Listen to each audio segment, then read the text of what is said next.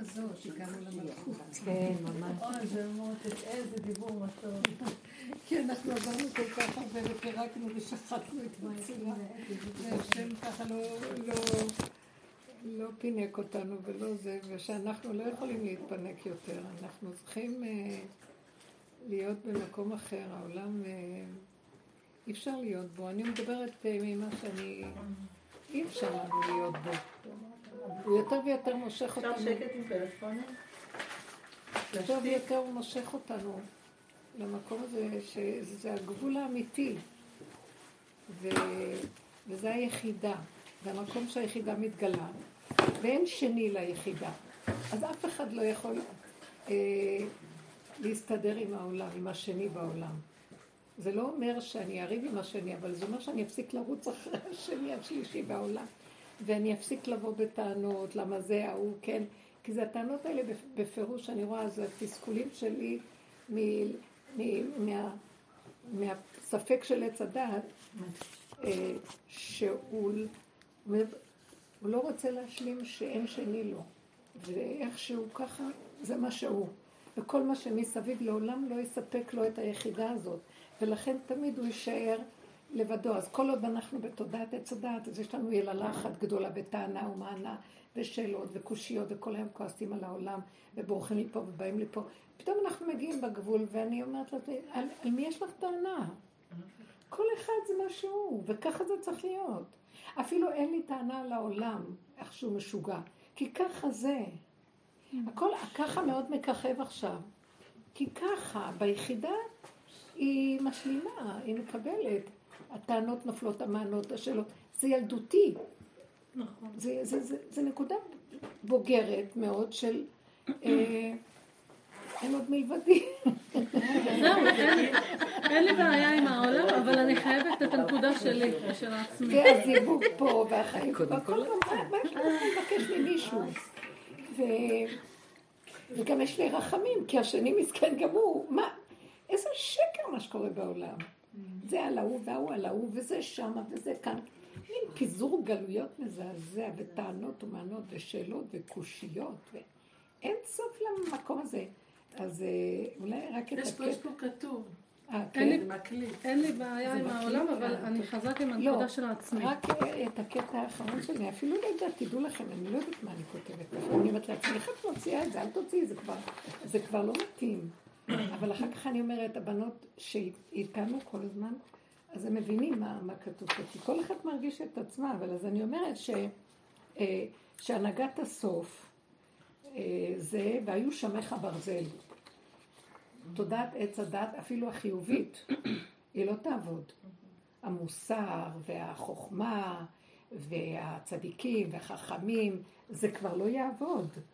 כי השמיים זה טוב ורע, זה צדד טוב ורע, אפילו בתורה, אני מדברת על מה מותר, מה לא, מה תמה ומה טהור ומה תמה, וכל אז זה גם לא יעבוד יותר, כי אני לא מבינה, אם התורה כל כך עבדה לסדר את העולם, עכשיו הכל מתערבב.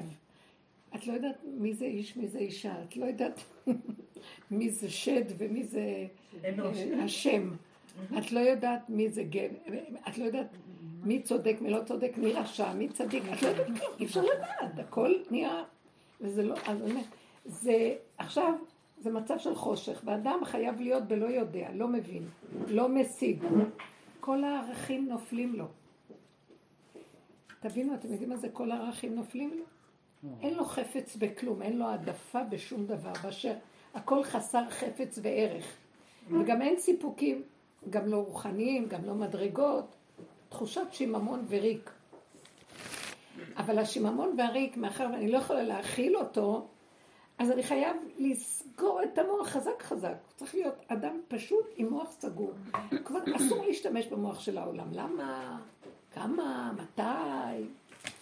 והספק? אסור. רגע, אני נכנסת שם, אני לא יכולה להכיל את הכאבים.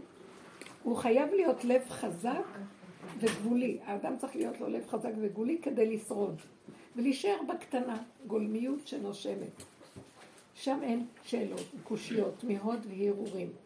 אז מישהו אומר לי, מישהו אמרת לי, נמאס לי, אמרתי לה, גם אם נמאס לך מישהו, אם את בכלל רוצה לחיות או למות, או לקוץ בחיים, זה יהיה עוד איזה פינוק של הצילי מחשבה ורוח. גם דוד המלך אמר, עודני השם קיצי ומידת ימי, ועד עמך חדל אני. זה עוד בתקופות של הרוחניות והעבודה, שהוא שואל את השם, וכאילו הוא מצפה שהשם יענה לו, עלק. מה? אבל הוא כל הזמן בסערה, והשם, והשם, והשם. זה עוד ילדותי, וכל הפרשנים מפרשים מה הכוונה שלו. יש פחד פירוש של... מי ששלח לי פירוש של הרב מיטרני, מה הוא אומר על זה ומה זה, ופתאום אני אמרתי, וואי, איזה רחוק, זה נראה מהאמת הפשוטה. מי שואל אותי אם אני רוצה לחיות או למות, בכלל, במקום הזה שאני מדברת. שתוק, כאילו, זה יהיה עוד איזה פינוק, זה פינוק עוד לשאול, או לבקש את נפשו, למות, או לקוץ בחיים. זה פינוק של איזה הצילי מחשבה ורוח. גם מצבי הנפש והדמיון והמסכנות יהיו בגדר אזורי אש. סכנת הכחדה עצמית. כמו פייר זון, צריך להיזהר, לא להתקרב לשם. כי זה יכול להרוג את הבן אדם. יהיה לנו ברור... לא, מה יהיה אזור אש? מה יהיה? איך? בעיית הנפש. הנפש תהיה? מה? לא באתי למה זה פינוק. למה זה מה? פינוק. כי האדם עוד חושב שיש לו בחירה, והוא מתלונן. והוא מתלונן להשם, והוא חושב, וואי, איזו מדרגה רוחנית, הוא מתלונן להשם, הוא חובר להשם, הוא מדבר עם השם, והוא קרוב להשם, ושואל את השם, ומצפה לתשובות מהשם, והוא יושם, והוא חולם, ואומר מה השם מתכוון, ואם מישהו עובר, מה רוצה השם להגיד לי, וזה... זה ילדותי כל כך, אין השם כזה. זה נתנו לנו עוד בגלות שכאילו יש, וזה ריחם עלינו. כי זה, אני התקשתי פה, זה יהיה עוד בגדר אזורי אש וסכנת הכחדה עצמית, כי הוא לא יקבל תשובות. ושום דבר לא ישתנה לו, והכל יישאר אותו דבר. ויהיה לנו ברור, שזה היה פעם עוד אפשרי בתהליכי הגדילה, אבל כעת זה ילדותי לעומת מה שידרש מבני אדם בסוף. תכף אני מפרשת. תצא הקריאה הפשוטה, מה אתה מתפנק במחשבות ורגש? פשוט תן לי את הגולם שלך להתגלות עליו ושתוק. למה מי אתה בכלל? וואו. הכל נגמר, מה אתם עוד משחקים אותה יכולים וגדולים? תיפייפתם מספיק. עכשיו סוף הדורות נגמרת העלילה. תרדו מהעץ. תתמזגו עם האפר הפשוט. הוא השם יתברך, ברא את האדם, אפר מן האדמה, לכבודו, להתגלות עליו. שהאדם יכיר אותו מאדמת בשרו, מהחושים שלו, מהטבעים. כי זה כל האדם, בהמות הייתי עמך, שלמות הבורא עם הנברא שלו. וזה גאולת העולם, מסבך עץ הדת, הגנב הרשע, שמדמה לאדם עולם ועניינים, וכדלו, ורץ מפה. רבנית שברא אותנו לעצמו, לעשות... מה? אתה הגיוני זה? איך? שהוא ברא אותנו לעצמו, ולא לדבר, לא להגיד כלום. בסוף כאן. כן? יש ברירה. תראי איך הלכנו לאיבוד. הלכנו לאיבוד. בכלל תפילות למשל... אתם מבינים מה כאן אני... כאילו, כשנוגעים בגבול, אז הכל נורא פשוט. כי ככה זה וזהו זה. אין תשובות. בן אדם מסכים לאמת הפשוטה. מה האמת הפשוטה? תשאל עד מחר שהשם, אתם לא מבינים, אני אגיד לכם, זה פשוט מזעזע. פתאום אני מגלה, כל הדורות היו מאוד מדומיינים, בדמיון גבוה, וסיפקו להם שם מקום. אבל זה היה ממקום, לא איפה שבסוף, זה לא היה מהשכינה ששוכבת בתוך הבשר של האדם, זה היה מדרגות אחרות שהשם נתן אותם בגלות. ולקראת הסוף התגלה שהאדם יצטרך להיות ריק וכמו גולם, ואז התגלה האור הגנוז באמת. זה לא מקום בכלל להישאר שם, כי יש כל כך הרבה טעויות שם. אפילו מדרגות רוחניות היום יכולים ליפול, וזה יכול להיות שד ושטן. פחד פחדים. גם לחיות ברשע זה פחד פחדים. לא נוכל להבדיל. אז האדם יותר טוב לו במקום הזה להישאר קטן, וכמו ילד קטן שלא יודע וחי את הפשטות שהוא יכול עם עצמו. אם לא הולך, אז הוא מרפא, אין בכוח כלום. ולהישאר כמו גולם. ואז מתגלה שכינה. שכינה תקום, והרע מאוד, שמחה פשוטה אמיתית. אבל צריך שאדם, אנחנו עכשיו מגיעים לסוף הדורות, אתם יודעים מה זה? נדמה לי ככה זה נראה. זה נראה כמו אישה בהיריון, כל הדורות. שיש שמחה בהיריון. הכל מוסתר, אבל בני אדם גם באיזה הדמיה. אין לה אישה ידיעה, יש לה שם עובר, הוא מתפתח. חכמים היו קשורים עם מעבר לעוברי, מה שהולך להיוולד, מאורות שלפני וכל מיני. לקראת הסוף, יצטרך להיות המצב של לידה. המצב של לידה זה משהו אחר לגמרי מכל ההיריון. כאילו, בסוף יוצא משהו שאף אחד לא האמין. מה זה הראש הזה? משהו חדש הולך להתגלות, וזה שום דבר לא כמו שהיה. אפילו, אולי היה בזה משהו כמו מתן תורה שהיה איזה גילוי לזמן קצר. אור גנוז.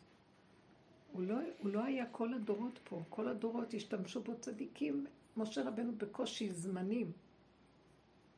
ועכשיו, העבודה שאנחנו עושים מסיימת את כל הדמיון הזה ואת כל הסיפור הזה, והוא פשוט רוצה שנתבדל ונפסיק לדמיין.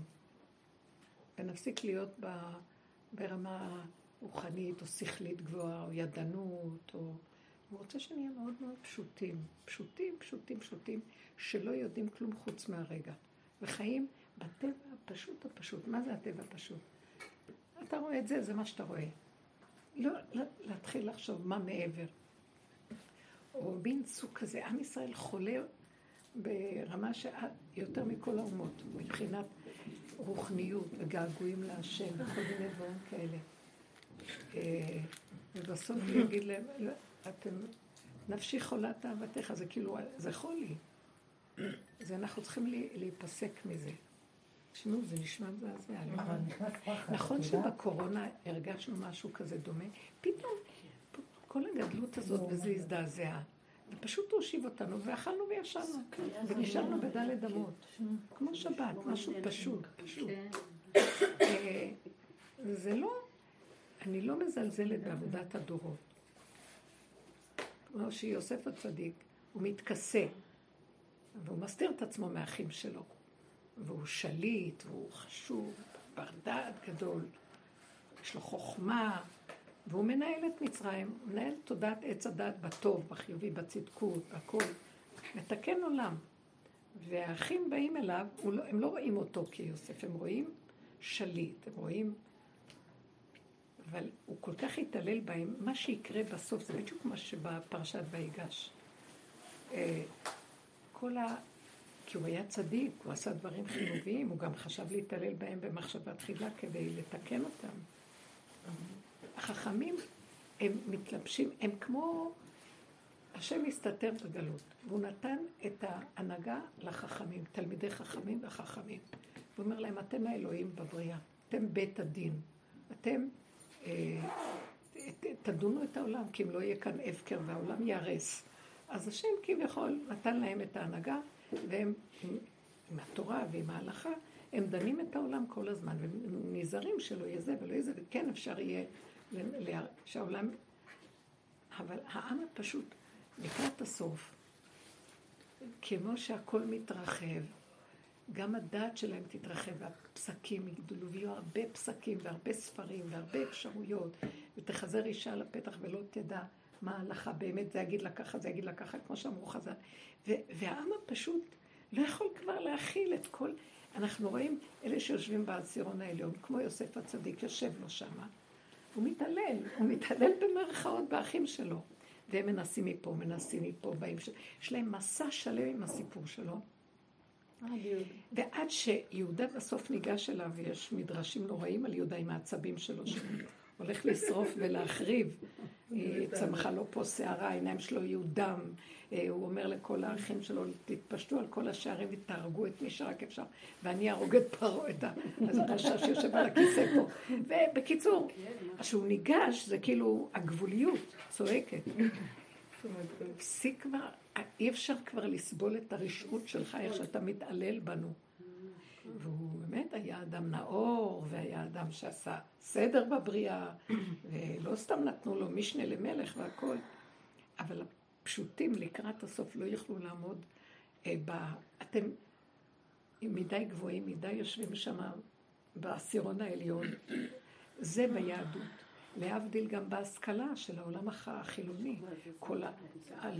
כל התארים וכל הדוקטורנטים והפרופסורה וכל הזה, גנבים גונבים את האדם עם הכוחנות שלהם, עם הכאילו, הנאורות, והכל שליטה וכוח, והפשוט, פשוטי העם רוצים לעבוד כדי להרוויח, אומרים להם, אתה צריך כך וכך קורסים, כך וכך זה, תשלם כך וכך, 80% בכלל לא צריך אותו למה שהם רוצים לעשות, ומנצלים בזה, ובסוף העם יצעק, הוא לא יוכל לעמוד בדבר הזה.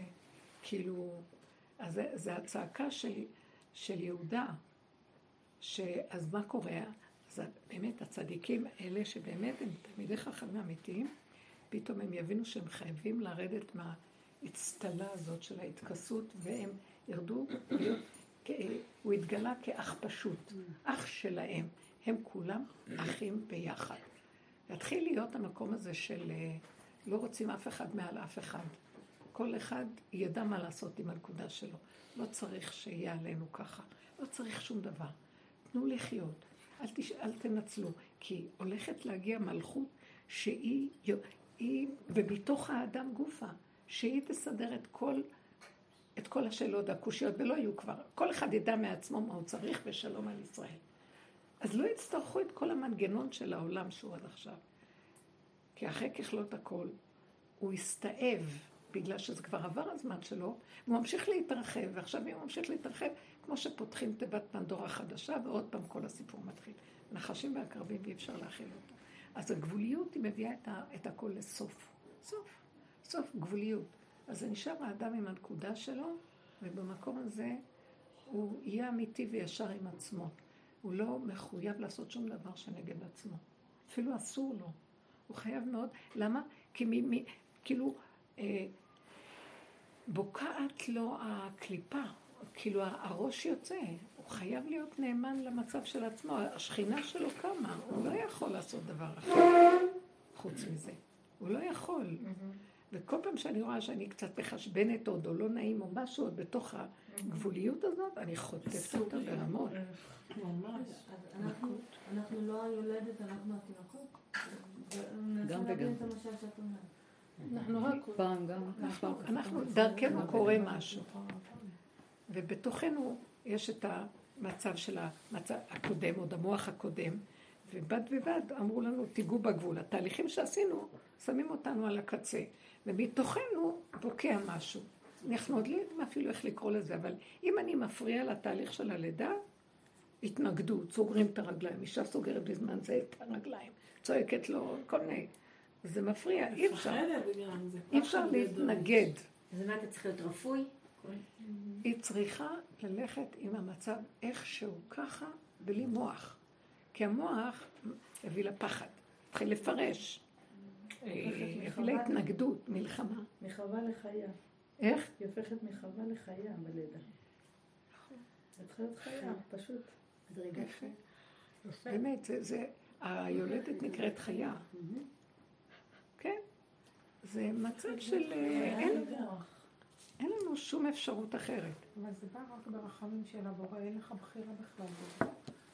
זה לפי הצדעת, אבל אין לך בחירה. או שאתה שם, או שאתה יושב בשקט ומחכה ללידה, או שאתה משתולל, צורע, מדורל. גם לא עניין של לחכות ללידה.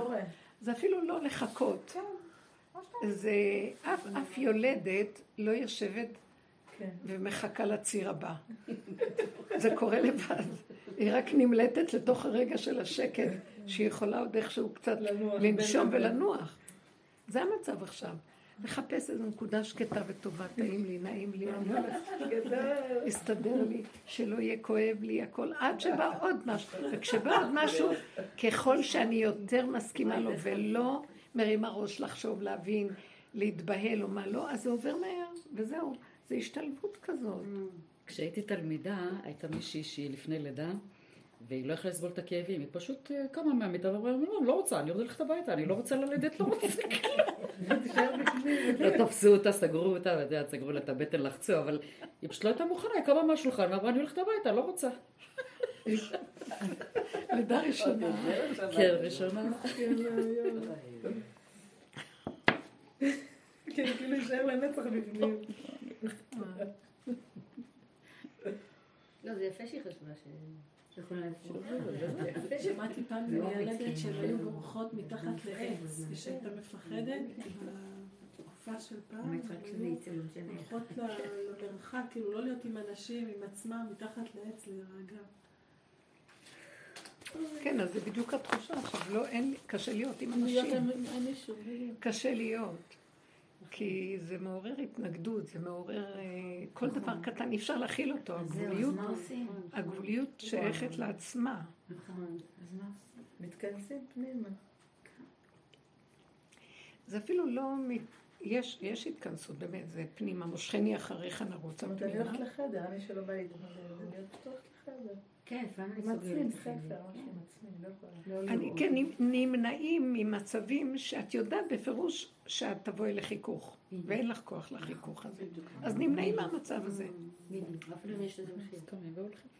זה, מה? אפילו אם יש לזה מחיר. אפילו? מחיר. אם יהיה לזה מחיר, היא שואלת. לא, אני אומרת, אם אוקיי, זה נגיד במצב שאת יכולה ללכת, אבל אם זה מצב שזה או מחיר שאת צריכה לשלם, כי אם את לא תצריך לקחי... אין דבר כזה, אין שם אור. אז את עוד מדברת על אור. עכשיו אם מדברת שאם לא הצלחת לברוח, אז יצא עוד פעם את גם עם אותו... כאילו שהיא ברחה ויצא, זה יוצא גם עכשיו. כאילו, או שאתה באמת בורח ואז אתה יושב בחדר מפחד? לא הכוונה שלי יושב בחדר. אין מה לעשות. לא, אני אגיד לכם, זה מקום אחר. זה מקום של הגבול. הגבול, הוא לא צריך ללכת לחדר. אני יושבת על הכיסא, ואם מישהו יגע בי, אני אפרק לו את העצמות. אני יושבת בחדר. זה לא שאני אפרק לו את העצמות. כן. זה מין חוזק כזה של התאבדות. אני לא יכולה. אז עכשיו... למה שאני לא יוצאת? אני בעל כורחי בבית, אני בעל כורחי בשבת, אנשים, בעל כורחי, אני אלך ברחוב, בעל כורחי, אני חי פה. אבל מתוכי צריך להיות משהו שמאוד מאוד חזק, לא מתערבב. הבנתם מה אני אומרת? בגוף אני מעורבת. אני לא יכולה לברוח לחדר כל כך. את לא יכולה. אז תגידי, יהיה לזה מחיר.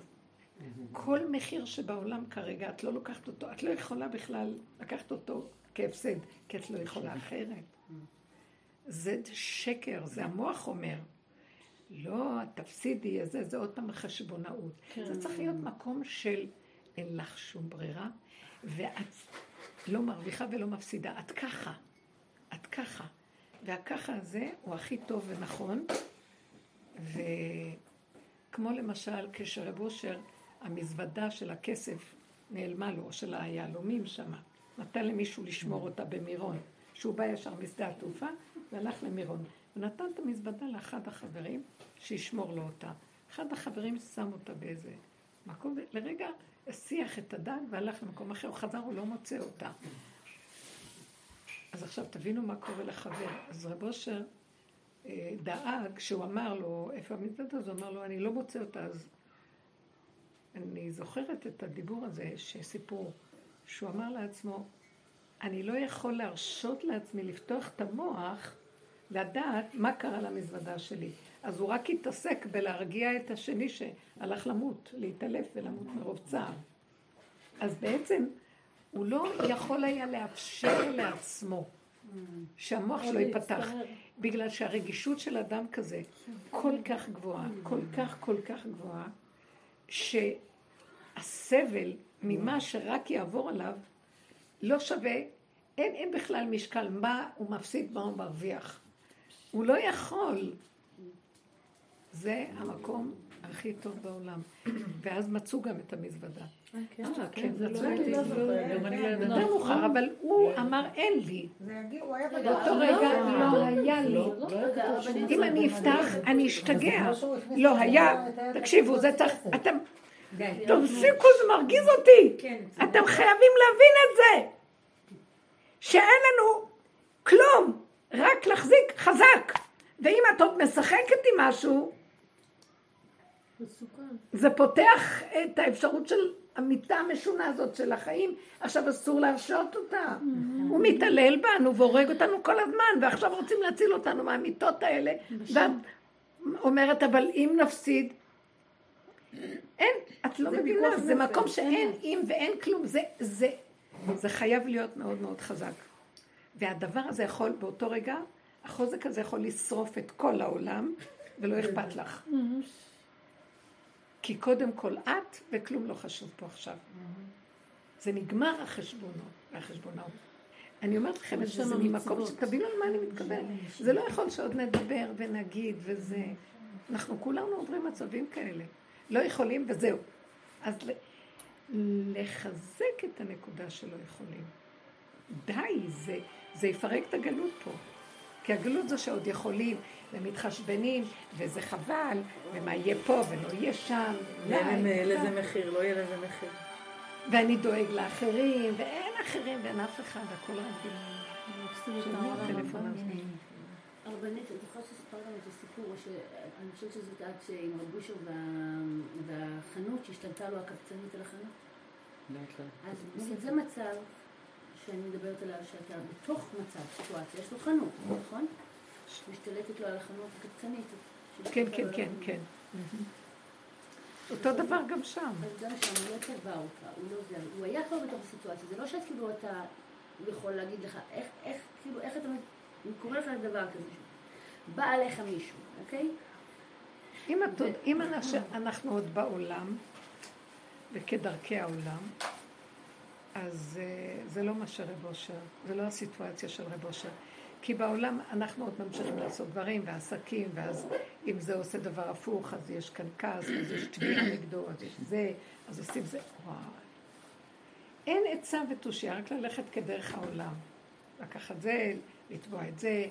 אנחנו מדברים על אדם שנמאס לו מהמצב הזה, מוכן לוותר על הכל. על העסקים עם העולם, על הזה, הכל, הכל, הכל. רק לא לחוות את המוות שקורה שם. כמו שאמרה, העולם משתגע. או שאני אהיה בעולם, אבל אני אהיה נורא נורא צמוד לנקודה הזאת של כל רגע שטיפה משהו מתנגד לי, אני מוכן לוותר על הכל ולא להיכנס בזה. אפשרי?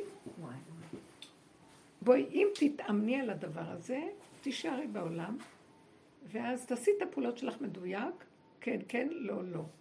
אי אפשר להמשיך להיות בעולם שעושים ואומרים, לא, אבל השקעתי, אבל מה פירוש, אבל זה, אין דבר כזה. ככה וזהו. הרבה ניסיונות עברו עלינו בחיים, מאז גם הקשר שלנו עם הדרך של רב אושר. אנחנו צריכים סוף סוף להפנים, שהוא מצפה מאיתנו צמצום עולמי, שלא נהיה כדרך העולם. כי העולם יבלע, כי זה דרכו שם ועוד יותר גרוע. כמו שנעמי אמרה, כמו שנעמי רחל אמרה, עכשיו הוא יהרוג אותנו, העולם משתגע, ואי אפשר, אז לא, אם כן, ואם לא, אז לא, מה נעשה? חיי קודמים, כמו שאומרים, אי אפשר כבר לאפשר גם עולם וגם זה, אי אפשר, זה כבר לא עובד, ולכן רב אושר היה בעולם, עשה דברים בעולם, אבל הוא עשה במקום כזה שדבר הכי קטן שזה, אז הוא היה כבר חייל לחזור לנקודה של המציאות, כמו שתיארתי קודם, שאנחנו בעולם, אבל חזק עם הנקודה שישר יש לי לאן לחזור, אם משהו לא, ולא לפרוס, לפתוח עולם, מה שנקרא. זה מהלך דק וחזק. ככה נראה לי, כי אין אפשרות אחרת. בואו, תגידו, דוגמאות.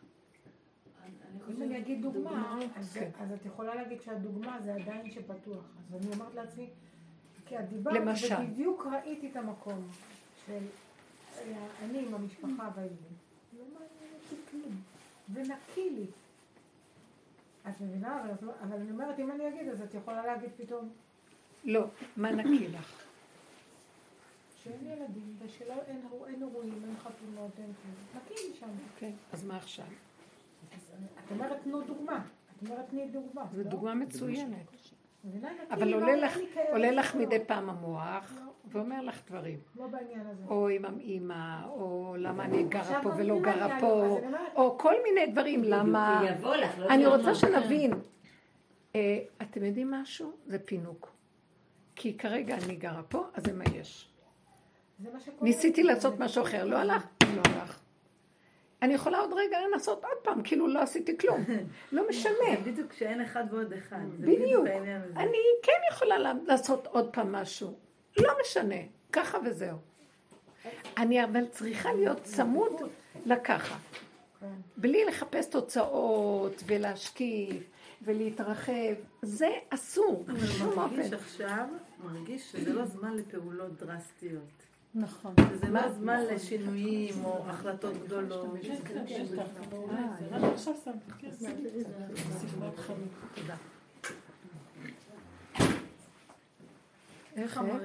ככה מרגיש. זה לא זמן לפעולות דרסטיות. שימו לב, המילה דרסטיות, וזה שייך לעץ הדעת, קיצוני, זה לא זמן קטנות. לאחוז באיזה משהו שדרסטי, הכוונה שהוא הכניס את הראש בקיר, הוא ישיג את מה שרוצה. לא. לא, לא, זה לא זמן. זה זמן נשאר. בדיוק, זה זמן לקטנה. זאת אומרת, תישארו בקטנה, כי רק שם הוא מתגלה. בציור לנשום. אפשר לעשות פעולות, שימו לב. אפשר אפילו לקנות דירה. אפשר גם לעשות שידוך. אפשר הכל, אבל לא דרסטי. הבנתם מה? הכוונה, כאילו לא עושים. שהולך לחלק, מה זה משנה איזה פעולה? זה לא משנה איזה פעולה. זה לא משנה. העיקר שלא...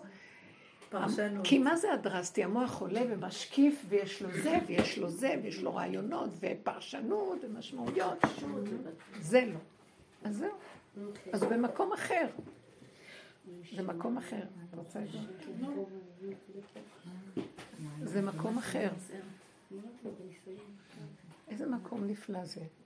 תקשיבו, זה מקום של שלווה, והשלווה היא הדבר הכי חשוב פה. אין יותר שום ערך, כל הערכים יסגרו, אין חפץ לכלום.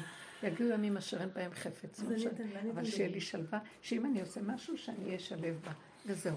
אז המקום הזה, זה קטן, זה התורה הזו פעולות, אבל שום התרגשות, שום משמעות שכלית, וגם לא שום התרגשות של רגש.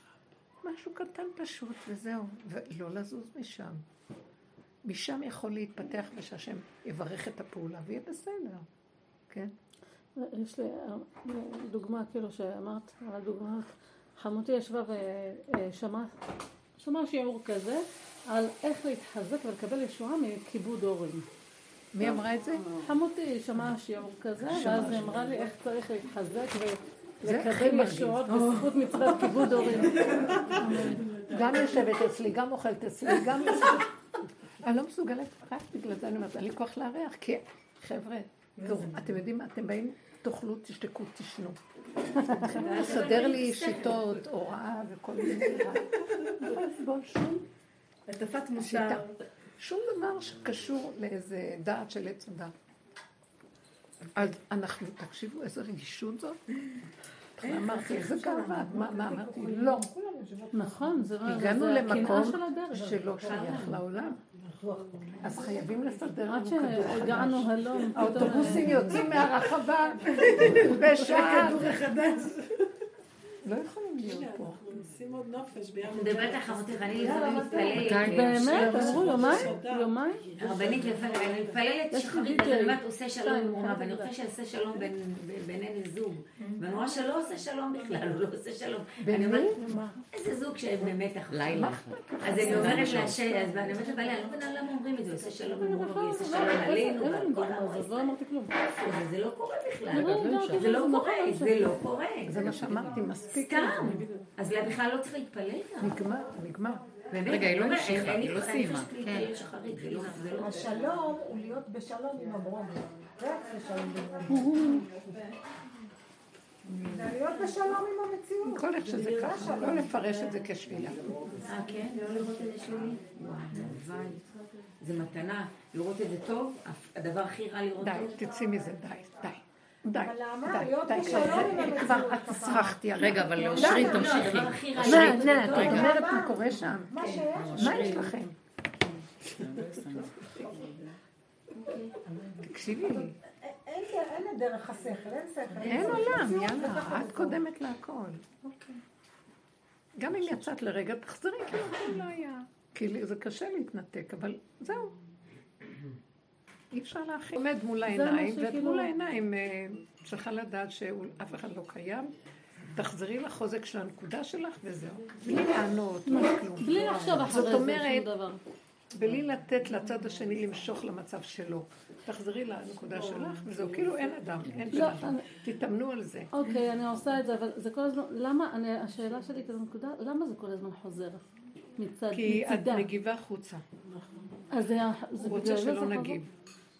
הוא רוצה שה... אבל ראיתי שגם... לא, רגע, תקשיבו רגע, זהו זה. איך אני אצייר את זה? אנחנו צריכים להיות בתחתית, והעולם נמצא פה. אין להם לרדת. ואין לנו לאן לרדת. עכשיו, הם יבואו, הם ידברו, הם יקשקשו. נכון שאני כלפי חוץ נראית כמוהם באותו לב. אבל בתוך הנקודה אני במקום אחר. כשאני רק רואה את המקום הזה, אני חייבת לצלול לנקודה. אין לך ברירה. את חייבת לצלול. בוא נגיד שיצא משהו, הרבה פעמים יצא לנו. יותר ויותר ויותר אני רואה שאין לי... אני לא מוכנה לאבד את הכוחות שלי על אף אחד. אני לא צועק. חבל לי על האנרגיות, חבל לי על המציאות. אני לא רוצה ללכת, אני מתה. אני רוצה להתחבק עם השכינה. תעשו תרגילים פנימיים לרדת ברגעים שאתם לבד. תרדו יותר ויותר למטה. תתחילו להתחבר עם עצמכם, תחבקו את עצמכם. זה שכינה שמה. תדברו אבא, אל תעזוב אותי. רק אתה יכול להיות איתי. תרחם עליי מהעולם. תכינו צידה לדרך, שאם נכנס מישהו הביתה וישגע, תלמדי איפה המקום להימלט אליו. חייבים להכין את המקום הזה, חייבים לעשות שם עוגן, וגם זה הבית שלנו עכשיו. זה המקום שנכנסים בו. זה בחינת קודש הקודשים. זה בחינת נקודה פנימית שאף אחד שם לא יכול, מה שאמרתי בהתחלה, להשתתף איתי. זה המקום שלי, ושם משם הוא עוזר לי ומחזיק אותי. ואני גם לא יודעת מי זה הוא. זו תחושה של... בפנים, שלי. המוח, אני אומרת לו, אני אספר לי סיפורים על השם. כן. אני, תקשיבו רגע, אני לא יודעת, אבל... זה כמו שאני כופרת בכל מה שהיה קודם. משהו חדש כזה שאומר לא, לא, לא, וכלום. את רואה את הכוס, זה מה שאת רואה. את רואה שאת לא יכולה והגבול שלך כזה, אז הגבול שלך כזה. אם יש הכנעה למשהו, זה לא מה שפעם היינו מדברים, הכנעה להשם, שהוא עושה לי, מה אני אעשה, זה יש כאן אני, זה שני, השם, כאן זה אין שום דבר חוץ מאני, איפה שאני בגבול הזה, אין שם כלום, זה אמת פשוטה, ואז איפה השם, זה הוא במצב הזה, כאילו אתם מבינים? לא יודעת מה זה הוא, ושם נראה מתיקות והרבות, כאילו, זה משהו, אנרגיה כזאת שעוטפת, ומה שאת עושה שם, יסכימו לך, את המובילה, תתברכי. זה מקום אחר, זה לא המקום של שניים, יחידה. זה לא המקום של מערך שיש לי מול מישהו והשם יציל אותי. כל התהילים מלא מזה, זה גם לא זה, שמעברנו גם את המקום של דוד המלך. הייתי בבית צפאפה, עם החברים הוותיקים של רב אושר, אז המחותנת שלי מוטט, אז היא אמרת לי שהם הלכו לקבר רחל, והבן שלה הניח תפילין לפני הבר מצווה, חודש קודם, בבוקר מוקדם, ואז ניגש אליו מישהו ואמר לו, אני מאחל לך שתהיה בשלום עם היצר הרע שלך. ואז היא אומרת, וואי, את מבינה, זה כבר לא הפגם. כאילו הסתכלתי אליהם, אמרתי, איפה אתם נוחרים? כל החברים ישנים, איפה אתם בכלל נמצאים? תוציאו את רבו שם מהקבר, איפה אתם כבר?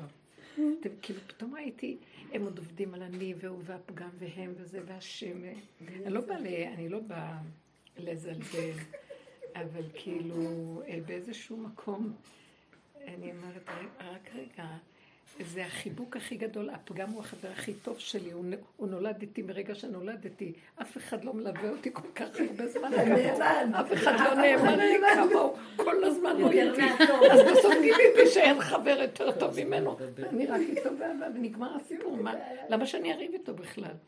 אז השני גורם לי שאני אריב איתו, למה שאני אהיה נאמן לו ולא למה שפה?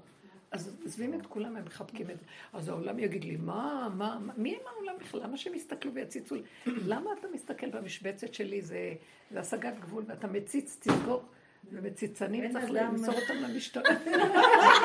אין אדם נחווה מחופשתו של חברות. יחידה של האדם עצמו, ונגמר הסיפור, וזו בשנה שהוא אומר, יופי, הגעת אליי סוף סוף. אני אתה, אני איתך, הוא נותן לנו את כל הניסיונות כדי שאתה, הוא מנסה אותך אם את מגיעה לנקודה הזאת, את עוד פעם עונה לה, ועוד פעם, היא תגנוב אותך, תהרוג אותך. היא סתן ששלחו אותה, היא לא מסכנה, היא גם, כן, זה אנחנו. אין להתעסק, אין, איזה סכנה, וואו, זה בחינת משיח, שמה שאחר כך הבנתי עם דוד גם, זה בחינת משיח המקום הזה, שהוא מעצמו לעצמו נאמן, לעצמו, וזאת השכינה שלו. ברגע שהוא יוצא החוצה לעולם ונותן ממשות, מתלבשים עליו כוחות הכי זוועתיים, שטן שבעולם. ואדם כזה עוד יותר גרוע. יכול ליפול, צריך מאוד מאוד להיזהר. הבית לא שלך תעופי החוצה, זה לא שלך. את לא יכולה להגיד להם, אל תבואו, אני רוצה את הבית לעצמי. הסיבות שכולם נמצאים שם, שלום, אכפת לך, כן אכפת לך, תצאי, תבואי, אף אחד שחשוב שאני משוגע, שיגידו אולי ככה, אל תתערבבי, אל תגיד כלום. זה כבר לא המקום של עולם ומה יגידו. תהיו חזקות עם הנקודה שלכם. הוא קורא לנו כאילו להגדיר את עצמנו מי אנחנו עכשיו. מי אני? מי להשם אליי? וההגדרה של אליהו הנביא. מי רוצה עכשיו באמת לבוא להשם? זה לא שהשם שם. אליי. מי להשם אליי. נכון. זה מאוד מאוד יפה. זה רק לנקודה הפנימית וזהו. אני לא רואה שום דבר אחר. כי הכל יכול להיות כן וגם יכול להיות לא. והדבר הכי בטוח זה איך שזה ככה. זה הכי בטוח. כן משהו אחר. אז הוא הכי קרוב ליחידה ולאחד. וכל העניין של החכמים יהיה חייב להיפסק, בגלל שהם מביאים אפשרויות, מרשיב בגובה הזה. אי אפשר כבר להכיל, אי אפשר להכיל אותם. הישועה לא תבוא מהם בכלל. הם נתנו מה שצריך לתת, ועכשיו הישועה תבוא דווקא מהפשוטי העם בגבול הזה, שהם כל כך גבולים, שהם בחינה של... הם יכולים לפרוץ גדר לכיוון שהעולם יגידו, אלה משוגעים, אכפת לי. אבל צריך מאוד מאוד להיזהר, שלא נתערבב בעולם ונגיב לעולם ולמחשבות של העולם ולהיגיון של העולם. מסוכן מאוד, מסוכן מאוד. זה ממש שיגעון וזה מסוכן מאוד. אני ממש הרגשתי את הישוש. אבל יש כדור שסוגר את זה? יש כדור לשתות? איך? יש כדור שעוזר כאילו למות לשם? נשמה שלי. לא, כי אני אגיד לך מה אני שאלה אותי, כמה שואלים אותי לאחרונה, אני אומרת להם, קחו כדורים. לא, אני רוצה כדור שיעזור לי עוד קצת לרדת, אני כבר ראיתי שירדתי. שואלים אותי לאחרונה, אני אומרת, קחו כל אחד משהו. לא, אני כל כך מתפרדת לשם, ובניסיון שאני עוברת עכשיו, אני כל כך קרובה לשם הנפש, אבל בניסיון הזה עוד פעם עולה לי, ואני לא רוצה, אני רוצה להישאר מתה. איך? אני מבקשת, זה הצלה. זה בטוקה. אז רק למות, עוד טיפה. שמה. אז כדור, אז למה? אני רוצה גם לבת שלי, לא מצליחה עם הסערה. בוא נשתה כדור ונהיה משוגעים. עד הסוף, למה אין את זה? אין פתרון, את יודעת שלי, אבישל. לא מצאו משהו שהשתיק לה את המוח, אז אני החלטתי מכות חשמל. מה יש? לא, רגע, היא לא מקבלת כדור. לא הצליחו על זה, גם שבאת משפזת, לא הצליחו. מה, היא חזרה הביתה? כן, ולא טיפלו מה. היא עדיין במחשבות. מה את אומרת? אז אני אומרת, בואי נע, אני ובעלי אומרים, ויש לנו שכן שהשתולל משהו, עשה שבת משוגעת. אחד שהיה לכאורה נראה בריא, לקחו אותו לאיתנים, וואלה, הזריקו לו איזו זריקה, בן אדם ממשיך לקרוא בתורה, אבל זומבי. הכי טוב, אז מה? לא, זה לא... למה? אני רוצה את הבת שלי, אפילו לי, אפילו למרות שאני לא זקוקה ואני כאילו במינון הנמוך, אבל למה לא? מה אכפת? אני גם חושבת שהיא צודקת. מה יש? היא לא יכולה. זה קשה. תקשיבי טוב. תקשיבי, אני אומרת לך, למה לא? אני אומרת לבעלי, למה לא עושים את זה לבת שלי? תזרקי לה זריקה, שתירגע, שהעולם ישתיק לה. אבל למה את חושבה למה? היא רוצה להכיונות. אני אין כספים לכל. אני צריכה משהו שמהר. כל החצר פה יותר שקל, יאללה. לא, הצמחים האלה לא עובדים מהר. לא עובדים מהר. יש דבר כזה, כספרות ממנה, ומגיעים אליי מאיתנים, ומגבעת שאול, ומכל מיני מקומות, שאני יכולה להגיד למה החומרים. לא עובד, לא עובד כפרה. יש פה חברות השלמה. שיש רבוש, יש לו חברה שלמה, שיש כוח לה, תשב סתם כוח בצמחים לרפא. אני עובדת, אני עובדת ובנים יותר, זה עושה להם. במצבים מאוד קשים. נדרתי אבל ששמנים יותר. לא במצבים משקיצונות. נכון, אבל זה באדם עוד יכול. כי זה פנימי. כן, יש כוח לצמחים הרבה. בואי נע, אפשר להיות מאוד. עשינו כל מה, עכשיו בא איתך, בא לי לדבר עם האם, עם האם. קחו, תטפלו בילדה, תירגע. למה לחיות בסבל הזה? ולא מצליחים עוד למצוא את הפתרון. לא תירגע, זה מת חי. זה חי מת, זה חי מת. אז זה גם לא חיים. זה איסורים נוראים. היא, השם עושה דרכת תיקון לעץ הדעת של הבריאה. איפה? היא כמו הסיר לעזאזל של השם. סוג האנשים האלה. שכרם גדול מאוד על מה שקורה, אבל אי אפשר, צריך לעזור להם שהם קצת... לא, היא אמרה השבוע.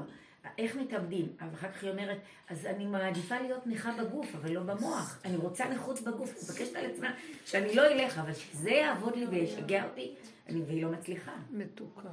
אני מבקשת כל פעם. לא נכון, זה משהו לא נורא סביר. יש דברים קלים שמרגיעים. הנה. יש את הצפורה, יש כל מיני כאלה. היא אומרת שהיא עוזרת לאנשים כאלה.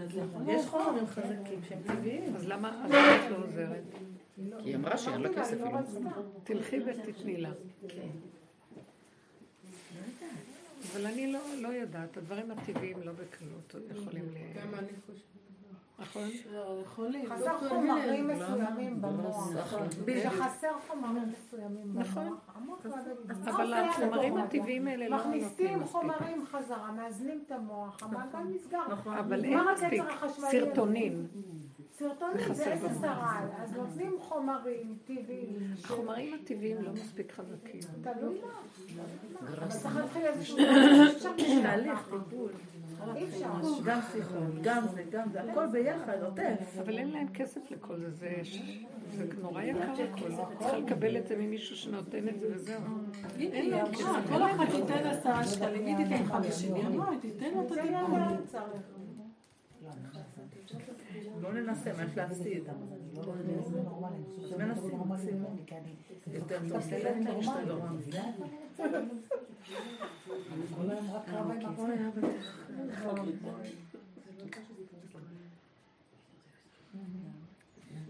גם עכשיו החברת תרופות, יש איזה מישהו שהוא...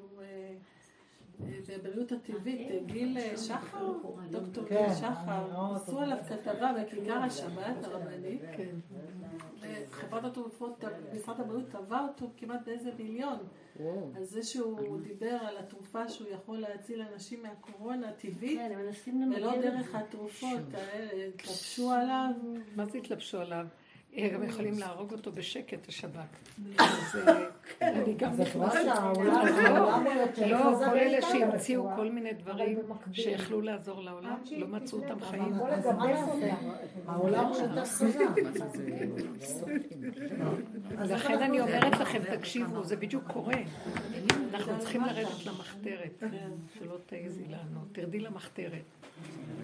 אם לא יגלו אותנו, אז זה עומד. אימא, לא שמעתי את המשפטה, לא שמעתי. אני אומרת שאלה שהמציאו תרופה למצבים מאוד קשים של המחלות הקשות, מצאו אותם מתים. הם אמרו, אנחנו מצאנו תרופה לרפות ולא צריך את כל זה ולא זה, מצאו אותם מתים, המון כאלה. שהמציאו דברים לעזור לאנושות ומצאו אותם מתים. עכשיו, אנחנו מצאנו דרך איך להימלט מעץ הדעת. אתם יודעים באיזה סכנה אני, אם רוצים כל הזמן שאני נגיד, יהיה מפורסמת וזה וזה וזה, הוא לא נותן לי, הוא לא נותן לי, כי אם לא, זה תרופה להציל את האנושות. חס שלום, רחמנה ליצלן ולשת וינן. אז אני אכנס למחתרת ולא לדבר. בזבזן. כן, זה לא מקום של לא לענות ולא להגיד כלום ולא להתרשם. אני הרבה, זה תנעת כמה זמן. הרבנית. וזה הסבירה גם למה המשיח לא יכול להגיע. הוא צריך, יש לו עליו לא דעמוד, הוא צריך כוח מאוד מאוד גדול. לא, משיח זה סוגיה אחרת. שהעולם יישאר, העולם עובר ניפוי. עובר ניפוי. וניפוי ומה שנקרא שהעולם נהיה יותר קטן. הרבה מתים. ואז כשיהיה מעט ויותר יהיה אפשר להתגלות, אז הוא יתגלה. אי אפשר שהוא יתגלה במצב הזה. צריך ניפוי. כי הוא במחתרת, הוא יתגלה, יהרגו אותו. אז הוא צריך, זה סבלנות לחכות, שיהיה עוד יותר אנשים בצמצום, ועוד יותר אנשים שבורחים מעליו, ואז יהיה לו יכולת גילוי. אבל המקרים שקורים של מוות, אנשים צעירים, מכניסים אותנו לפחד, אותי זה מכניס לפחד. מה מכניס לפחד? לא הבנתי, לא שמעתי. ששמעת על הרבה מקרה מוות. את יודעת כמה יש לי כיסויים על האוזן? רגע.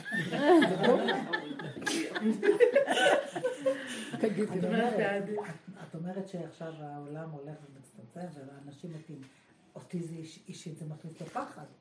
תפחדי. וזה מת. תפחדי. אני מפחדת. אני כל יוצא לי כמה.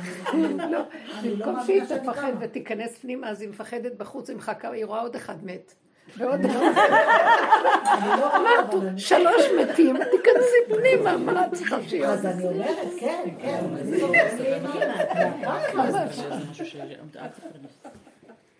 קטן זה להיכנס, את אל תיכנסי לעולם ותביעות ואנשים, אל תהי שם כבר, זה כבר נשאר וזה נגמר, כל הזמן המצב הזה רודף אותך וזה סתם. זה אותו דבר, זו אותה תמונה, זה כל הזמן התמונה, היא לובשת ופשוט. אז תפסיקי, אז לא, אז די, אז היום לא יוצאים בפעולות הגדולות האלה.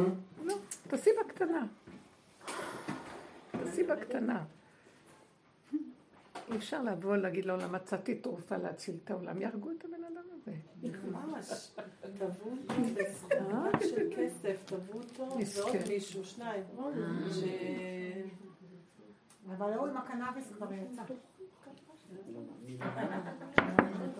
באמת?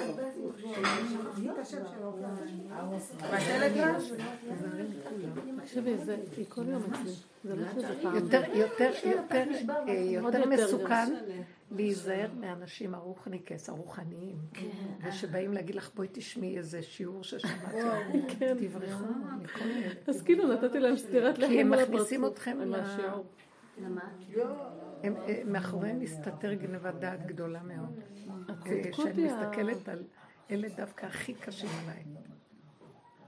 נכון. את אותם פשוטים שלא יודעים. זה נפגש לי, אני אומרת. זה נפגש לי באיזשהו. אז זה פשוט עובד לו ככה. זה לא זמן לפרסום, זה לא זמן להיות בעולם, זה לא זמן לעשות דברים גדולים, זה לא זמן... אבל זה מה שקורה בעצם, אנשים רוצים לפרוש קדימה. כן, זה זמן לקטן וביני לביני, לפשטות. תוותרו על הדמיונות של הגדלות והכבוד והאנשים והעולם ומה יש שם ושם. אין עולם, אין כלום זהו. תתחילו להיכנס שיש עולם חדש, והוא מתחיל מאיתנו וזהו. ולא מאוד מאוד לחיות את זה, לא רק לדבר ולהיות בעולם. לא להיות שם. להיזהר. וזהו. ולהיות צמוד לנקודות הקטנות, לפי הסיבות, מה שמאפשרים לי. אם מישהו מצטרף ויש סיבה, זה מדהים, ואם אין, אז לא לחפש את זה ולא לרדוף אחרי זה, ולא... עכשיו מחבר, טק, טק, טק, טק, איך שזה מסתדר. לא לתת שום דבר אחר, ולא לתת גם למוח לקום ולהגיד איפה אני בחיים, אוי ואבוי לי, אני לא יודע. וואי, זה מוות בטוח. כי אני מגלה את עצמי לשבק.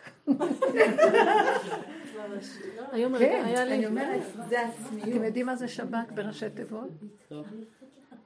שבירת כלים. שבק, שבירת כלים. אני רק ארמת ראש למעלה, ישברו אותי על המקום. לא, או שהפוך, העבודה הזאת שברה אותנו. שברה לנו את האגו, העמיתה לנו את הכבוד. אבל היא נתנה, מה שאני אומרת, שברגע שאני לוקח את המציאות שלי ומעלה אותה למעלה, היא רסקו אותה. זה נקרא עצמיות. עכשיו דוד המלך אומר, דווקא עצמי לבשרי. הכי פשוט שיש. עצמיות זה הבשר הפשוט, זהו. שם להיות. שם יש רגיעות, אין קנאה. מה קורה להם ולמה אני לא, כי אפשר לראות מהקנאה הזאת.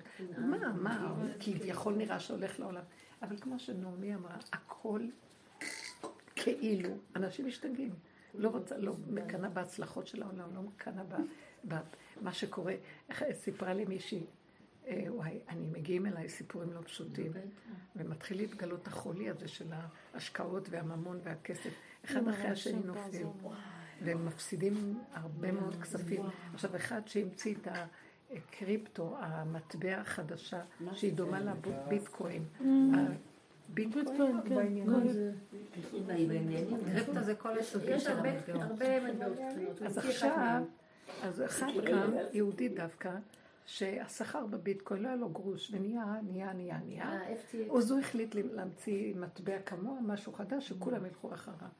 אז הוא השקיע 16 מיליארד, כל הכסף שהיה לו, והשקיעו בעוד 16 מיליארד אנשים, ובין לילה הכל קרס ולא יתנפו, הכסף נעלם.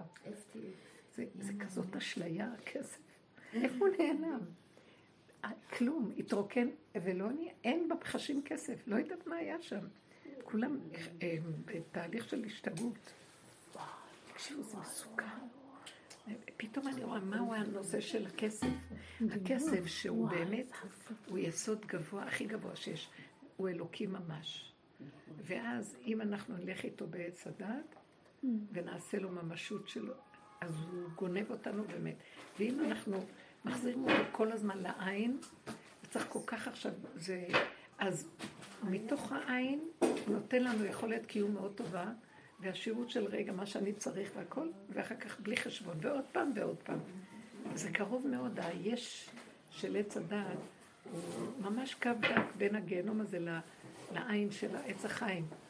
אנחנו צריכים להיפטר גם, זה נורא קשה, מהקפצנות הגלותית שיש לנו היהודים, שאנחנו, עיקר התפקיד של היהודי זה היה בעץ הדעת, התיקון, לתקן טוב ונראה. והתיקון הזה, הוא לא סבל את המילה עין, ואנחנו עכשיו, אנחנו חוזרים למציאות של עין, זה לא ביהדות בכלל. היא באה לספר לך סיפור על התחזקות וזה, ואת אומרת, תעזבי אותי מכל ההתחזקויות. זה כאילו לחזק את הכיפה, לא בא לי לחזק כלום. באותו רגע לא עשיתי כאילו מול העיניים של הכיבודות. הנקודה שלי, אז שמה נגמרת, כאילו המלכות מתחילה. מה זה המלכות? אפשר להיות... לחיות טוב במלכות, בלי לפחד, מאיפה יהיה לי, לא יהיה לי, מתי יהיה לי. הקמצנות וכל זה. זה זמן טוב עכשיו לשחרר. כי המוח מצומצם, אז אני לא יודע. אם אני אפתח את המוח, אני אשתגע. אבל הקמצנות זה לא נושא אם יש לי כסף או אין לי. השאלה איך אני מסתכלת על החיים. דבר בן אדם שאין לו כלום, אבל הוא שמח. לא, אין דבר כזה. אין דבר כזה, כאילו איזה רגע אחד, משהו. אין דבר כזה. שמה? שבן אדם אין לו כלום אבל הוא שמח? זה נראה שאין לו כלום, אבל כל רגע הוא חי טוב. הוא עשיר בפני עצמו. זה מחשבה. זה רק. מאוד קשה להיות. רק. אני מרגישה שכשאני עשירה, אני ענייה. זה העיניים של בשר ודם. מתי זה מתאפשר? כשאדם חי את הנשימה ואת הרגע. אז ברגע הקטן הוא יכול להכיל, שאין לו כלום. אם הוא אומר, פותח את המוח ורואה עוד רגע, הוא לא יכול להכיל את זה. אז רק בנשימה של הרגע ובקטנות שם אפשר להכיל את זה. זה יסוד העין. כל רגע רודה לעין. אחרת אי אפשר להכיל. את תחשבי על הבת שלך. זה מחלה אותך. אי אפשר היה לעזור אצלכם? לא, ולמען האישה לא. אצלנו זה מקום שהם ישנים שם, זה... בית, פה זה... לא, איזה תקופה, לא זמני רק. אז זה צריך דרך SOS, דרך רווחה.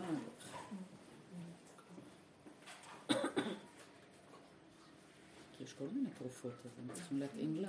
איך יכול להיות שהגיעה לשם ולא יבחנו משהו? לא. היא מדברת על עצמה בצורה שכויה. רבנית, אני חייבת ללכת, הצלת את חיי שוב. היא אמרה היום, שבזכות העלות נפלת חיי. כאילו שיש לנו חיים. לפחות. הרגע להם. בסדר, אני אשאל אותך.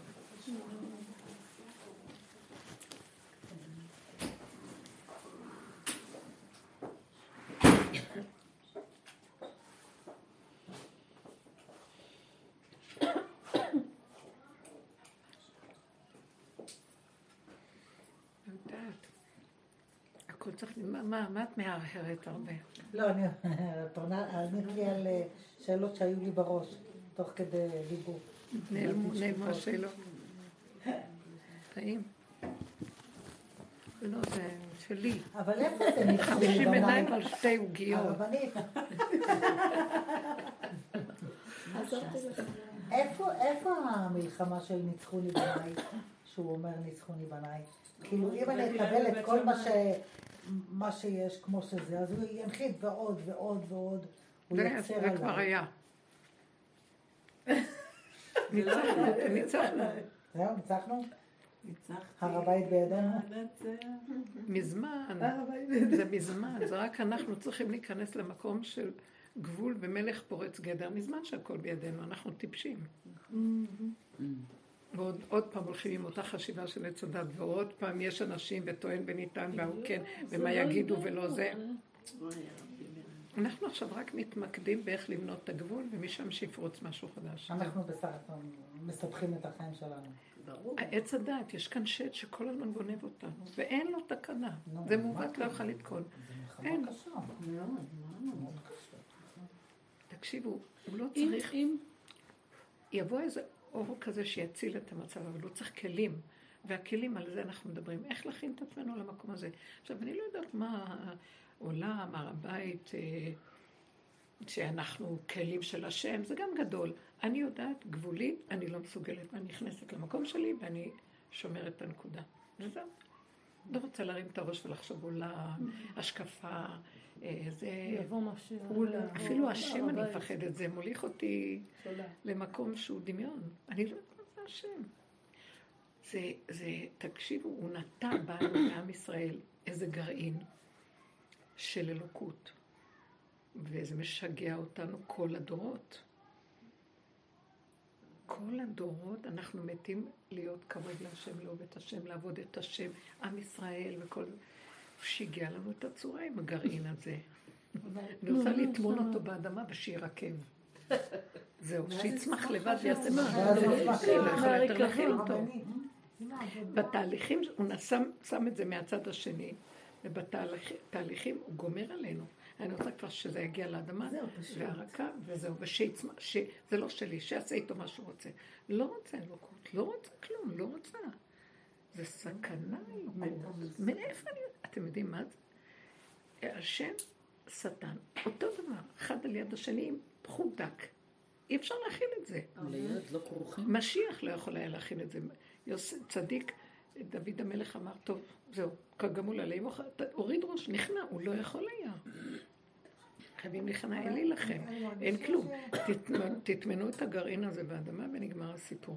מה, איפה, מה כוחנו? זה אשליה, זה עוד יסוד עץ הדעת. כלום תינוק שלא יודע כלום, על דבר כזה מתגלה צומח הדבר הזה. צמח דוד עבדך תצמיח. שימו אותו באדמה ותרגעו. לא יודע, לא מבין, לא שומע, לא מכיר. ומשהו יצמח מלמטה, שעשה מה שהוא רוצה בעולמו. זה כל העניין, כאילו הגרעין הזה, להביא אותו לפה. ואנשים הלכו לאיבוד עם הגרעין, הרסו עולמות, החריבו. נלחמו מלחמות, שיגעו. כמה גלות עם ישראל עבר, כי לא ידעו מה לעשות עם הגרעין הזה. גם הרוחניקס למיניהם, גם הם, הולכים לאיבוד. לא רוצים שום דבר, לא רוצים כלום. רש ועוף אשר אל תיתן לי, אטריפני לחם חוקי, מה יתודן אדם חי, די לא שהוא חי. המציאות הזאת זה סוף הדרך. זה מה שהוא רוצה, לא בא לי. אני לא יודעת מי, לא יודעת כלום. לא רוצה את כל הספקולציות הרוחניות האלה, והבנות והשגות, וריחוף, ודיבורים. איך הפסוק שאמרת? איך? איזה פסוק אמרת? לכם אטריפני, רש ואושר רק תיתן לי, משלי. אטריפני לחם חוקי. תן לי מה שאני צריך הרגע. כי רגע שזה יותר, אז אני אצטרך להכיל ולסבל ולהרים, ואז אני סובל, ואז זה גדול עליי, ואז יש כן ויש לא, ואז יש דבר ש... אז רוצים לגנוב לי, ואז אני נלחם, כמו שהיא אמרה, כל היום טובת אנשים. אמרתי לה מיליון פעם לפני 10 שנים, תפסיקי עם כל הסיפור. זה קשה מאוד. אדם רוצה למצות את עצמו ואת הכישרונות שלו, שהעולם ידע מי הוא, כולנו. זה כותב לו משהו, זה תאווה כזאת של שיהיה הכרה לי בעולם. ההכרה תפרסם את עצמה בעצמה. למה אני צריך לפרסם את עצמי? איזה גמילה מהעצמיות הזאת של השקר של הגדלות. זה הגמילה, זה גמילת הגמילות. כגמול עליהם או להיות, שם אני גמלת. לא יודעת, אין לי כלום, אין לי כוח, אין לי כוח פשוט. תשמעו, זה על סף שיגעון העולם, מאוד מסוכן. אני, כל הזמן זה מול עיניי. שיגעון, מסוכן מאוד. זה מה שמפחיד, כן? כן. למה שנשתגע על שום דבר? גם לא על משיח ולא על רוחניות, אפילו לא על השם. אני לא יודעת מהו, אני לא יודעת מהו. תמימות, פשטות, גבוליות, ומה שאני יכולה להגיד, אמת, שעכשיו זה המדרגה של האמת שלי. את נראה לנו בבוקר משהו על הקמצא, על החרגול? לא. בגוף מיני יובל, נכון? כן, שהקדוש... שאתם בחסידות עושים מזה טילי טילים, לגבי האור שיש בכפירה. הנושא של החרגול זה על... זה הכפירה, כאילו... לא אמרתי את המילה חרגול. הרבה. הרבה. האור קמצא, קמצא זה הרבה. לא, לא, לא, אני התכוונתי למשהו אחר. אני אמרתי שכתוב שהקדוש ברוך הוא מסתובב כמו... הוא הקבצן שהדן קמצא, כהדן קמצא, דלבוש מיני יהווה. שהוא כל כולו, הכל בתוך, כאילו, כולו. זה מה שיש לו, גביעתו לאורו, והחפצים שלו, והשקיות שלו, ואיכשהו, זה מה שהוא. הוא מסתובב ככה בעולם. צמצום מאוד גדול. ככה אנחנו צריכים להיות, שאין לנו כלום. הבתים, הכל זה לא שלנו כלום. זה אפשר נתן לנו ברוך השם. תודה. אבל שלא נהיה במצב של צבירה וגדלות, כי זה ישגע אותנו.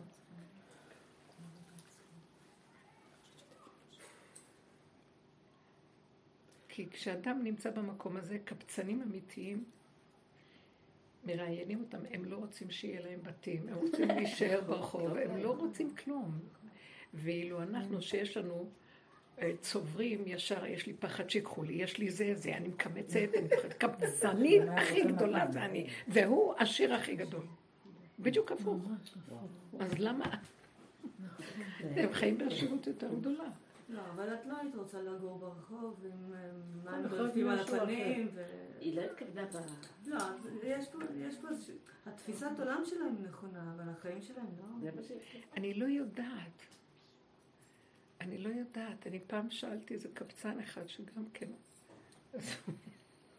הוא אומר, יאללה, מה, אני לא סובל אף אחד, אני אגור בבית, יבואו להתעלק עליי. אני אעשה זה, אז יהיה לי משפחה, אני אעשה זה. אני לא רוצה, אומר, אני מת על התחת שלי. זאת אומרת, בעצם מתכוון להגיד, אני הכי אוהב את עצמי, מעצמי לעצמי, וזהו, מה? למה אני צריך את כל הסיפור? הוא נגע בנקודה הכי אמיתית שלה.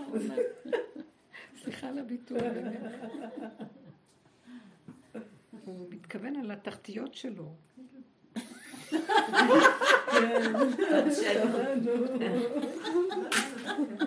גם שמעתי את הביטוי הזה באיזה בחורה והייתי בהלם ואני פתאום מבינה מה שהיא אמרה. ממש? הייתי באיזה מדרשה של אמריקאיות בצפת והיא אמרה משהו בדיוק כמו שאת אמרת עכשיו רק עכשיו ירד לך הסימון זה לא יפה כאילו להגיד ככה אבל באמת מה הוא אמר? אני אוהב את עצמי איך שאני, מה חסר לי?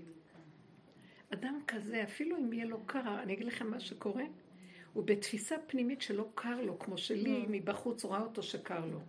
הוא לא מרגיש את החסר שקר לו. אבל הוא בסכנה. לא, זה אמור. היו כמה קבצנים השבוע בקוטרניה ובחולים. באמת יש כאילו... אני אגיד לכם את האמת. הם לא רואים בחיים פה ערך. שצריך... אתם מבינה? אין לו... וגם אנחנו לא רואים בחיים פה ערך. בחיים. נכון. אבל הילדים ממש... ברור שאני לא הייתי רוצה להיות כמובן, אבל באיזשהו מקום אנחנו מחפשים את המקום הזה, שהתורה הזה, להכניס אותו בפנים, שיהיה בית ולא שלנו, שיהיה ממון ואנחנו לא אחוזים בו, שיהיה זה, כי אם לא זה איסורים, ואין כוח להכיל איסורים. הקהל לבק לקח כל מיני והפך אותם לחסידים שלו, והתורת הבתים של חלק מאנשי קהל לבק, זה נראה כמו הומלס ברחוב, רק זה בית. כאילו, מלא תמונות, מלא, הכל בלגן, לא מטטים אף פעם, לא מסדרים, לא זה. בבית, הרגשה של בית. זה מדהים.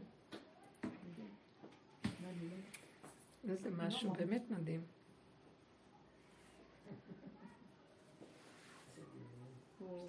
הוא אמר פעם, כשהוא נפטר, אז איזה קבצן בארצות הברית באמצע הרחוב בכה, איזה קושי אמריקאי. ושואלים זאת, מה קרה? הוא אומר, my rabbi died, כזה, הוא אומר, כאילו, הבן, הרבי שלו מת, גוי, קושי, הרבי שלו מת. מי אמר? הגוי אמר שם. על רבי קרלי בך. וואו. אז הרבי שלו נפטר. וואי, מרגש מאוד. כן, זה יסוד משיח, שהוא אור לעמים גם, הוא לא רק ל... היה לו משהו מאוד גדול, מיוחד במינו. כן. עכשיו, זה מה שאני גם ראיתי בצפפה שהייתי, אז זה כל כך יפה לראות את זה, לא יודעת אם הם שמים לב כמו שאני. זה כמו חור, הם גרים כמו בחיר בית. בתים שם, בתים ערבים שהם לא משופצים, אין להם כסף לשפץ, גם לא, זה לא מה שהתכוון רב אושר, שישפצו ויחיו טוב, כאילו. אז ככה הוא החזיק אותם. אז זה נראה כאילו, עכשיו תקשיבו, אבל הם לבושות, מגיע שבת. הן לבושות כמו הפאות הכי יפות בעולם, נעלי עקב כאלה בתוך החורבות האלה. ויפהפיות, בגדים מדהימים, איפה הם משיגים את זה? כל השפע שבעולם, הם מקבלים הכל בחינם, תורמים, בגדים תורמים, סמיכות תורמים, זה הכל תורמים ונותנים. הם כל הזמן לאסוף כספים לזה, לאסוף לזה, לאסוף... הם כל הזמן, והם לא משתעבדים לשום דבר בעולם. עכשיו אני מסתכלת ואני אומרת, הם, כמו שאת אומרת, בתים של כאילו קבצנים, אבל הם כמו מלאכים בתוך הקבצנות הזו. איזה אוכל מכינים, ואיזה הכי טעים שבעולם. וברמה ממש דברים, הכל בפשטות, אבל טעים והכל מבורך. הם לא רוצים להשתעבד לעולם. אז יש שם איזה משהו שאני, לא יודעת אם אפילו הם מודעים לזה, הם כבר חיים ככה באופן טבעי. ולילדים הכי כיף, איך הם יפים, לבושים, שמחים, משחקים בתוך הבתים ערבים, בין לבין רצים. בלי שום סדר של מוח רגיל, זה מסוכן, זה אי אפשר, זה לא ככה. ככה. זה מוח אחר. מדהים. הגבוליות הזאת שבמקום הזה. ואנחנו צריכים ככה גם להיות בתוך התנאים ששמו אותנו. זה פלא, איך הוא לקח אנשים ושם אותם בכפר ערבי. שם הכי אין פחד, אין לתאר את זה. איך? אין שם פחד. אין פחד, אני הייתי השבת. אני ישנתי שם, בלתות פתוחות. הבן שלי לקח איזו דירה שם, בגרושים, ממש בתוך ערבים, שאין יהודים כמעט, רק איזה מקום פתאום פה אחד, או שם איזה אחד, זה לא כמו החבורה שגרה ביחד שם. ולא, הרגשתי שום פחד, והתהלכתי לבד, וחזרתי לבד, ממקום למקום השני, ואין שם זהות, לא ערבית, לא יהודית. הרגשתי יסוד העין, אין זהות. נכון. פה את מרגישה זהות יהודית. שם, תגיד, יש כפרים שזה ערבי. בבית חנינה אני מרגישה זהות ערבית. שם לא הרגשתי כלום. זה מאוד היה מעניין. אני הייתי במכולת ביום שישי, והיה שם ערבי מכוער, מפחיד, ברמות שאני לא יודעת מה לעשות עם עצמי. ואני נגדם, כאילו, אני לא סובלת אותם, הטרור והכל. ואז פתאום נכנס לי לראש מחשבה על רב קרלבך, שהוא אמר שלפעמים יש אנשים שנראים נורא והיום, אבל הם נראים גסי רוח, אבל יש משהו שם. אמרתי, טוב, סור, זה לגבי יהודי, אבל אמרתי, טוב, אולי יש פה צד שזה. פתאום הוא ניגש לקופה, מסדר לי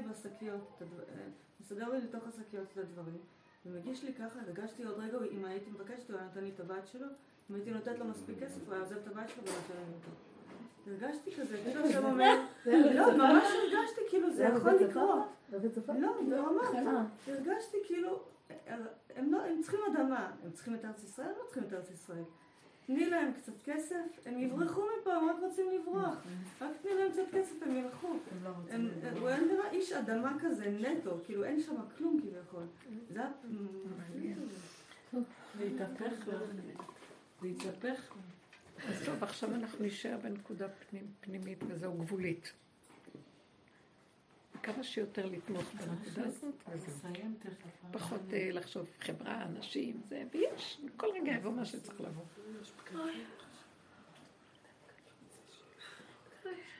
יש לכם משהו, אתה אגיד? חמודו. מה הייתה חני? זה היה משקטה. אני לא שומעת טוב. אין לי הרבה תמיכות, כאילו זה מאוד, מה שיש בעיניים וזהו. מה שרואים, אין, אנחנו רואים את הפשטות של הדברים וזהו. לא לתת יותר מדי מוח, שום מוח של עולם. גם שאלות, תמיכות, בשביל מה? יותר איך זה ככה, המוח מתחיל לקשקש אותי, הוא גורם לי סבל, לא בא לי. מה, אז יהיה מסקנה כזאת או כזאת, מה זה משנה? זה עובדה קיים. הכל הופך להיות מאוד מאוד פשוט, מאוד קטן, מאוד נקודתי, ולא זוכרים. כל רגע ממש חדש שלא זוכרים. בריאה חדשה כל רגע. בריאה חדשה כל רגע. ממש. רגע. זה רבי נחמן אמר שאם הרגע הזה שלי יהיה כמו הרגע הקודם, עדיף לי למות. כן, ככה הוא אמר את זה. וואי, זה נכון. הוא היה עסוק בלהתחדש כל רגע. כל רגע. אפילו בלי לדעת, אם אני אדע זה לא טוב, אז אני אהיה במתח להתחדש כל רגע. לא לדעת כלום. חי, נחמן, אמיתי. כל רגע צריך לחזור לרגע. לא לדעת על מה שהיה. אנחנו יודעים יותר מדי, אנחנו שומעים יותר מדי. סוף הדבר כל כך הרבה חומר, כל כך הרבה ידע, כל כך הרבה... אף פעם לא היה כל כך הרבה דעת בעולם. והיא מסוכנת כבר. יותר טוב לא לדעת מה שלדעת, לשחרר, לא יודעת, לא יודעת, לא מבינה, רגע, מתחדשים. ההיגיון לא צריך לעבוד, איך שזה ככה. לא לתת לה הגיעה, זה, או החשבון. ככה, פשטות. זה מאוד עוזר, זה מאוד עוזר. אם אני בעשייה, ומי שנמצאת איתי ואנחנו עושות דברים ביחד, פתאום אני מרגישה, רגע, איפה, אני כאילו, זה לא שאני חושבת, פתאום אני מסתכלת, מרגישה כאילו אני לא יודעת איפה אני. לא נורא. למה את צריכה לדעת איפה אני? זה יותר טוב. אז מה זה ניתוק? זה כמו ניתוק כזה. כן. זה טוב, אז מה? זאת האמת. כל רגע ומחדש. זה ניתוק מהקודם. זה הרבה פעמים, ואז אני נזכרת ששבת, אני אומרת, זה נס שלא חיללתי שבת. כאילו, באותו רגע. מה? אני אומרת, גם לי הרבה פעמים קורה את הניתוק הזה, ואז אני אומרת, זה נס בכלל שלא חיללתי שבת הרגע. ממש, כאילו, זה שניות שזה המוח. כן, אבל לא להתבלבל ולא לסעור מזה, לחזור ולהיות רגיעות. לא יודעת, הוא מוביל אותנו לאיזה משהו אחר. אתם שמות לב, זה מה שהיה בעולם. זה נהיה עולם. עכשיו, הסובב עוד נותן לי את התחושה ש... כאילו, הוא אומר עליי שאני בעולם. שכאילו אני... אני לא יודעת את הזמנים, אני לא יודעת. אני אומרת לכם, היום הייתי רגע אחד לבית ספר בישיבה שלנו, באיפה שהיה בעבודה. סגרתי את הדלת של המזכירות, אני שבתי לה ואמרתי, השם תודה שאני באה והולכת ויש לי מקום, אני עוד חיה והולכת לאיזה מקום ובאה. כן, הולכים לבאים כדי שלא הם שם, הם כאילו מסוים. איך אני הולכת לאיזה מקום? יש לי מקום ללכת אליו. ניסוע, ללכת, לבוא, לשבת, לך. כל רגע זה... איך יש לי מקום בכלל ללכת אליו? למה אנחנו מייללים? מה? לזה אנשים אוהבים חתונות. לא, חתונות לא. אוכל והמוזיקה. יש לי אירוע ללכת. זה מוגזם כבר, אירוע עם זה. ראויים. זה הכי מפחיד היום.